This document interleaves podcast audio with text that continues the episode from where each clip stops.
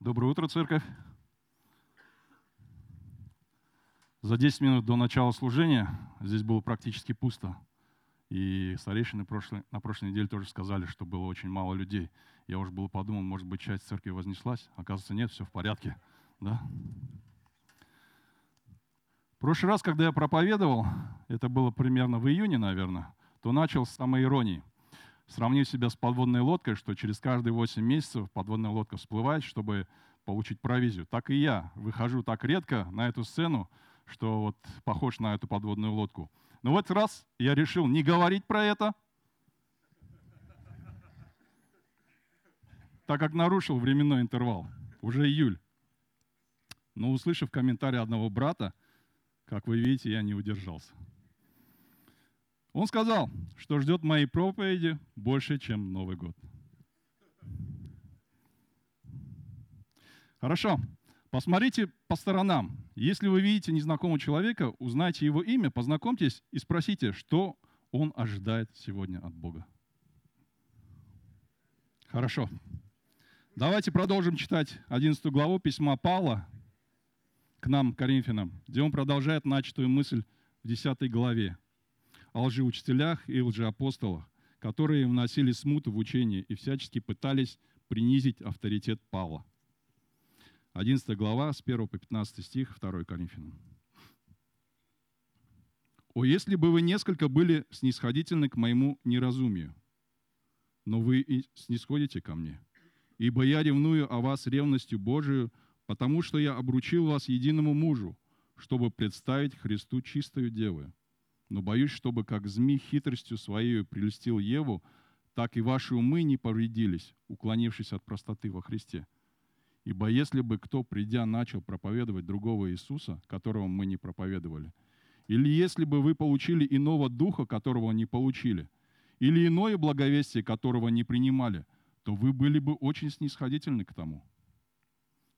Но я думаю, что у меня ни в чем нет недостатка против высших апостолов – хотя и невежда в слове, но не в познании. Впрочем, мы во всем совершенно известны вам. Согрешил ли я тем, что унижал себя, чтобы возвысить вас, потому что безмездно проповедовал вам Евангелие Божие? Другим церквям я причинял издержки, получая от них содержание для служения вам. И, будучи у вас, хотя терпел недостаток, никому не докучал. Ибо недостаток мой восполнили братья, пришедшие из Македонии. Да и я во всем старался и постараюсь не быть вам в тягость. Поистине Христовой во мне скажу, что похвала сия не отнимется у меня в странах Ахаи. Почему же так поступаю? Потому ли, что не люблю вас? Богу известно, но как поступаю, так и буду поступать, чтобы не дать повода ищем повода, дабы они, чем хвалятся, в том оказались такими же, как и мы. Ибо таковые уже апостолы, лукавые делатели, принимают вид апостолов Христовых – и неудивительно, потому что сам сатана принимает вид ангела света. А потому невеликое дело, если и служители его принимают вид служителей правды, но конец их будет по делам их. Аминь. Такой длинный отрывок. Есть ли среди нас кто-то, кто любит хвастаться? Есть? Да. В детстве я точно знал, что это плохо. Вот такое было воспитание. Но так ли это плохо сегодня? Может, что-то уже изменилось? А что говорит Библия про это во времена Павла? Давайте посмотрим первый стих. «Если бы вы несколько были снисходительны к моему неразумию, но вы и снисходите ко мне». Так, Павел, непонятно, о чем ты говоришь?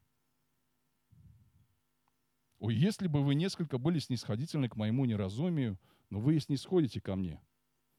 Знаете, мои дети часто используют в речи выражение «папа, это был сарказм». В первом стихе Павел также использует сарказм. Читая в 10 и 11 главе, мы понимаем, что он говорит о хвастовстве. Павел говорит, «Я хвалюсь как глупец, как дурак. Это казус, я так не думаю и не чувствую но должен. Вы же только таких принимаете. Второй стих.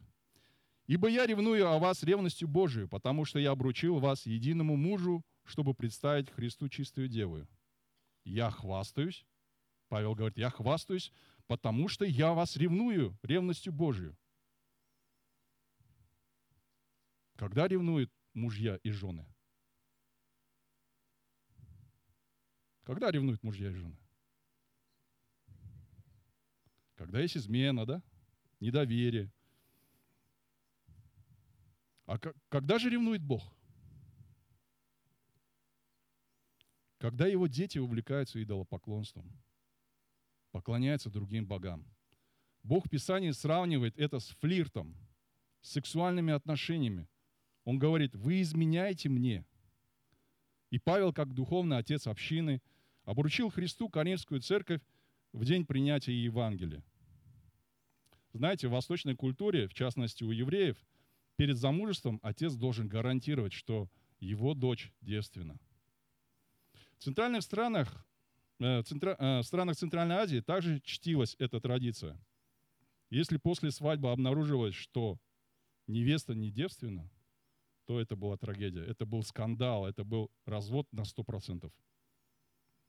При этом это был большой позор для всей ее семьи и ее родственников – информация разлеталась быстрее Твиттера, Инстаграма и Фейсбука вместе взятых. Какой мы можем сделать вывод? Бог ревнитель. И вы ревнуете за личную чистоту и за чистоту церкви. Третий стих. «Но боюсь, чтобы как змей хитростью своей прельстил Еву, так и ваши умы не повредились, уклонившись от простоты во Христе».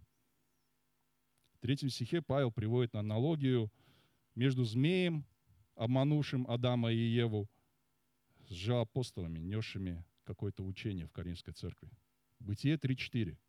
«И сказал змей жене, нет, не умрете». Они не умерли физически, верно? Но они умерли духовно. Заметьте, что во лжи всегда есть часть правды, а вторая часть – это добавление чего-то нового, чего не имел в виду Бог. В действительности Евангелие очень простое. Достаточно поверить в Иисуса Христа, что Он умер и воскрес для моего оправдания, и эта вера оправдывает от судного дня. Все, что нужно. Некоторые из вас знают меня несколько лет. Представьте, если бы пришел кто-то и сказал бы, так, ну, Вальдемар, маленький блондин, с голубыми глазами, грушевидной фигурой, в клетчатых штанах, с пропеллером на спине и страшно любящий варенье. Вы поверите в это? А коринфяне охотно верили, когда им говорили что-то иное, чем то, что говорил Павел. Я представляю, возможно, это были устные какие-то послания, что коринфяне могли со временем забывать. Но у нас есть преимущество. У нас есть Библия. Мы можем читать и освежать свою память. Да. Что такое иной Иисус, иной Евангелие, иной Дух? Давайте разберемся. Если кто-то говорит, что Иисуса не было, Он не родился – не учил, не исцелял, не кормил, не изгонял бесов, не был распят, не умирал, не воскресал, не Сын Божий, не Бог, а человек, или человек, ставший Богом, это признаки другого Иисуса. Если же Иисус пришел только исцелять, делать нас здоровыми, богатыми, всемогущими, чтобы нам, дорогим, было классно на земле, мы же любимые дочери и мужья, сыновья царя. Омыты грехи, но не омыты. Спасены, но не спасены. Надо сделать много добрых дел, чтобы спастись. Мы не слуги и рабы Бога. Мы дети царя. Бог нас холит и лелеет. И все делает для нас. Он создает для нас комфорт. Это иное Евангелие. Потому что частично правда, а частично нет – дух страха, дух контроля, дух особых тайных откровений на интерпретацию книг Писания, дух, открывающий людям, что они являются воплощенными мессиями, что под действием такого духа люди впадают в транс, встают на четвереньки, начинают гавкать, крутиться, как юла, смеяться до упада. Это иной дух. Почему так говорю? Потому что этого нет в Писании. Отсюда вывод. Сверяйте все проявления и учения с Писанием. Павел не стал бы тем Павлом, которого мы знаем, если бы не открывал новые церкви на новых территориях, а пользовался бы плодами работы других людей. А что делали лжеапостолы? Они, они не участвовали в строительстве церквей, но красивыми речами покорили сердца и сели на шею коринфянам на обеспечение их, при этом принижая авторитет Павла. По-человечески мы можем сказать, что апостол Павел самый главный из апостолов. Почему? Потому что он покорил Сирию, Турцию, Грецию, Италию, Кипр. Из 27 книг Нового Завета 14 книг написал он, то есть половина Нового Завета. И всю прогрессивную цивилизацию того времени он посетил. В шестом стихе «Хотя я и невежда в слове, но не в познании. Впрочем, мы во всем совершенно известны вам». Павел продолжает хвастаться. Вынужденно. Павел говорит, я фарисей, сын фарисея, ученик Гамалиила, у меня есть за плечами магистратура и докторантура. Но речь моя проста. Если бы я говорил Евангелие сложно, как эти лжеапостолы, то возникла бы девиация и когнитивный диссонанс ввиду ригидности интеррецепции к, не, к, не, к неоднолинейной сентенции. Ну, сто процентов вы, наверное, почувствовали в своем сердце, что говорит Вальдемар. Такой инструмент использовали лжеапостолы. Когда кто-то говорит умно, кажется, что он очень такой эрудированный человек. Примеры жизни. Руководитель одной из компаний, в которой я раньше работал, часто использовал сложные экономические термины. И я чувствовал себя глупым при нем. Когда пришла очередь мне готовить отчет, я решил использовать все свои знания в греческом и латинском, чтобы максимально заменить простые слова на сложные. Что тогда ответил мой начальник? Он сказал, что ничего не понял. Нужно говорить проще. Отсюда вывод. Евангелие должно быть легко воспринимаемым, даже детьми.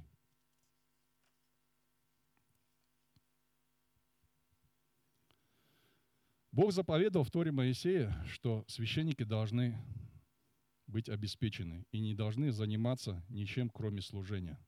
Но как решал этот вопрос Павел? Павел подрабатывал на изготовлении палаток. Он не хотел просить денег у коринфян. А коринфяне, в свою очередь, презирали людей, которые занимаются э, физическим трудом. Тем более, если те были духовные наставники. В римском мире принятие поддержки обязывало Павла быть под патронажем этих спонсоров. Коринфяне, как патроны, могли навязать ему свою программу. Представляете, чтобы они могли ему навязать? Кто платит, тот и заказывает музыку. Восьмой стих. Другим церквям я причинял издержки, получая от них содержание для служения вам. И, будучи у вас, хотя терпел недостаток, никому не докучал. С английского перевода «я причинял издержки» буквально переводится «я воровал». Я воровал у бедных македонян в пользу богатых коринфян.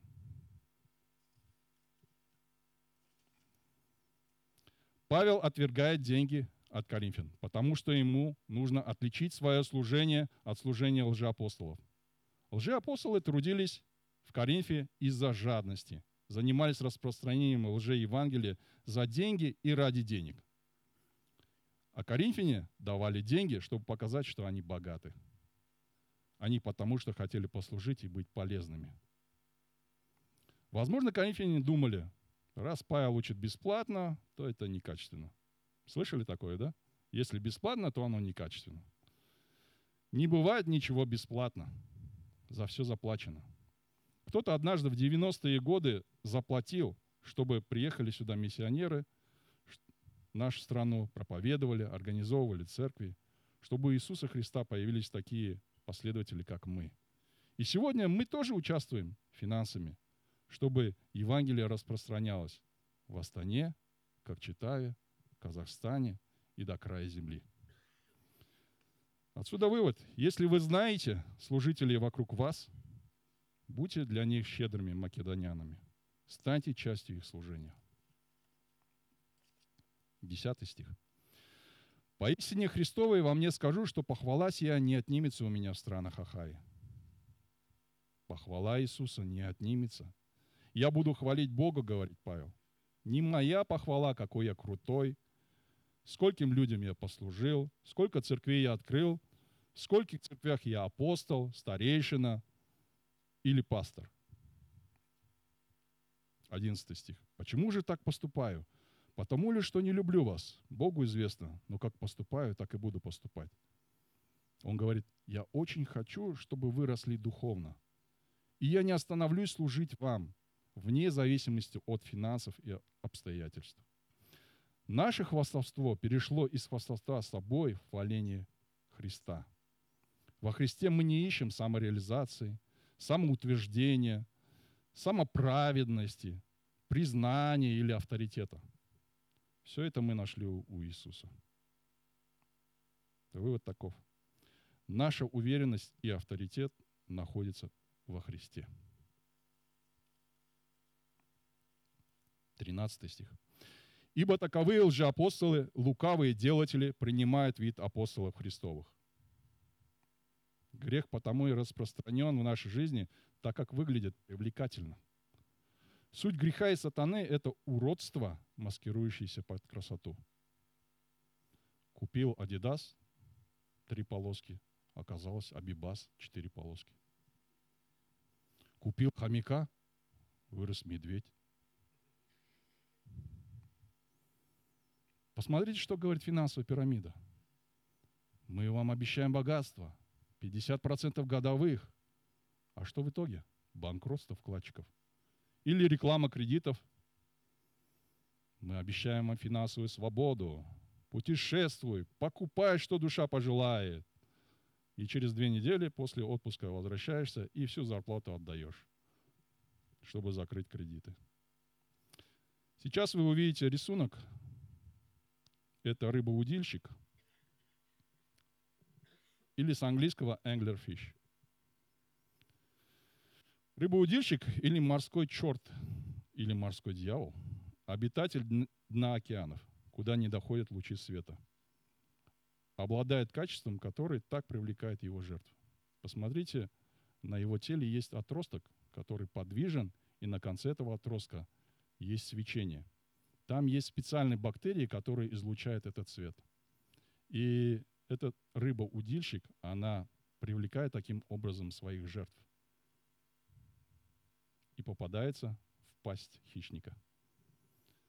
Я привел этот рисунок, чтобы вы понимали, кто такие лже-ангелы света.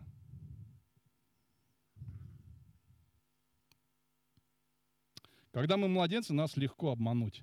Но когда мы взрослые, мы понимаем, что такое хорошо и что такое плохо. Кто из вас может вырасти хотя бы на один локоть?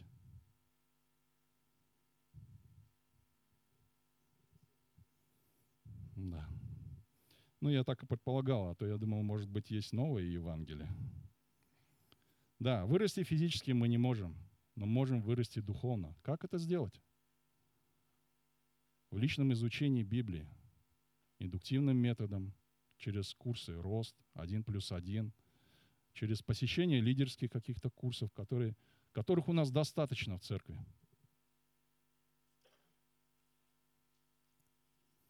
Пятнадцатый стих. А потому невеликое дело, если и служители его принимают вид служителей правды, но конец их будет по делам их. Бог есть Бог справедливый, и Он не потерпит греха рядом с собой. Господь принесет справедливость для всех тех, кто не будет принимать его. И, ник, и кто не покается в грехах. Вывод таков. Не все то золото, что блестит. На следующем рисунке я дополнил шпаргалку или памятку, которую подготовил Алексей на прошлом богослужении, да, характеристики апостолов. Я добавил еще пять пунктов. Павел хвалится Господом. Он говорит, да, хвастаться это для меня не дело. Что делают лжеапостолы? Они хвастуны. Павел ревнует за церковь, как Бог ревнует за, свой, за своих детей. А лжеапостолы заботятся только о себе. Павел зарабатывает в поте лица, чтобы служить. А те служат, чтобы заработать на ком-то. Павел знает Писание, а эти лжецы. Павел проповедует и учит Писанию, а они проповедуют другого Иисуса, другое Евангелие и другой дух. Говорят полуправду или сказку. Перед тем, как я закончу свою проповедь, я хотел бы показать вам две иллюстрации. Свет светит и дает тень какому-либо предмету. И если свет светит на Иисуса, то у Иисуса есть тень. Эта тень может повторять силуэт Иисуса, а может исказить. Нам важно понимать, с кем мы строим отношения. С тенью или с Иисусом. Тень бездушная, не имеет характера. Она не живая. И только с Иисусом живым и настоящим мы можем строить наши отношения. Иллюстрация 2. Пещера и тоннель. В чем их сходство? Мы можем войти в эти сооружения и укрыться, чувствовать себя в безопасности, переночевать, приготовить еду, жить там. А в чем же их отличие? Отличие тоннеля от пещеры в том, что у тоннеля есть вход и выход, а у пещеры только вход. Будьте уверены, что войдя в духовный тоннель, вы будете обязательно спасены, потому что у выхода стоит Иисус, который ждет нас. Там нет людей, которые могут обмануть вас, которые могут повесить на вас кредиты. Нет политических потрясений, нет войн, нет болезней, нет стресса. Если вы веруете в Иисуса Христа, то нам нужно проверять свое местоположение. Где мы? В тоннеле или в пещере? Если вы не знаете путь к спасению, у вас есть возможность лично обратиться в молитве к Исе Масиху. Скажите, Иисус, я грешник, я запутался, помоги мне найти правильный путь. Очисти меня от грехов и будь милостив ко мне. Я признаю Тебя своим Господом и Спасителем – я верю, что ты умер и воскрес мое оправдание. Теперь я принадлежу тебе. И Писание говорит, Иоанна 5:24, «Истинно, истинно говорю вам, слушающий Слово Мое и верующий в пославшего Меня имеет жизнь вечную, и на суд не приходит, но перешел от смерти в жизнь». Истинно, истинно говорю вам, слушающий Слово Мое и верующий в пославшего меня имеет жизнь вечную и на суд не приходит, но перешел от смерти в жизнь. Как Адам умер духовно в Эдемском саду, так и вы оживете духовно вместе с новым Адамом, который есть Иисус Христос. Давайте помолимся.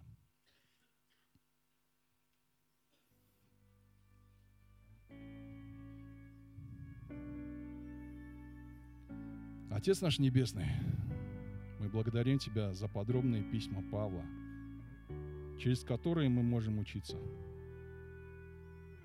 Научи нас сохранять чистоту, иметь ревность о церкви Шанрак, как и Павел о Каримской церкви.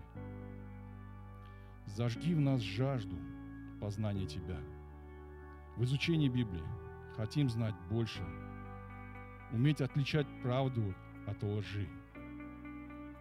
Говорить Евангелие легкодоступно, без примесей или половинчато, чтобы любой слушающий мог понять, о чем речь. И благослови нас быть щедрыми останчанами, как македоняне для Павла. Из письма мы видим, как Павлу приходится доказывать людям своей жизнью и примером, кто есть Иисус, какое истинное Евангелие и истинный Дух. Ведь красноречие лжеапостолов, чудеса, темы проповедей, которые ласкают слух, направлены на обслуживание любимого себя. Здоров, богат, красив, всемогущ, царских кровей – но причиной радости которой должна быть мысль, что мы спасены Тобой, что мы будем вместе с Тобой навсегда. Мы не хотим общаться с тенью иного Иисуса. Мы не хотим жить в пещерах лжи. Мы хотим видеть Тебя и понимать Тебя таким, кто Ты есть, так, как говорит Евангелие и все Писание о Тебе. Аминь.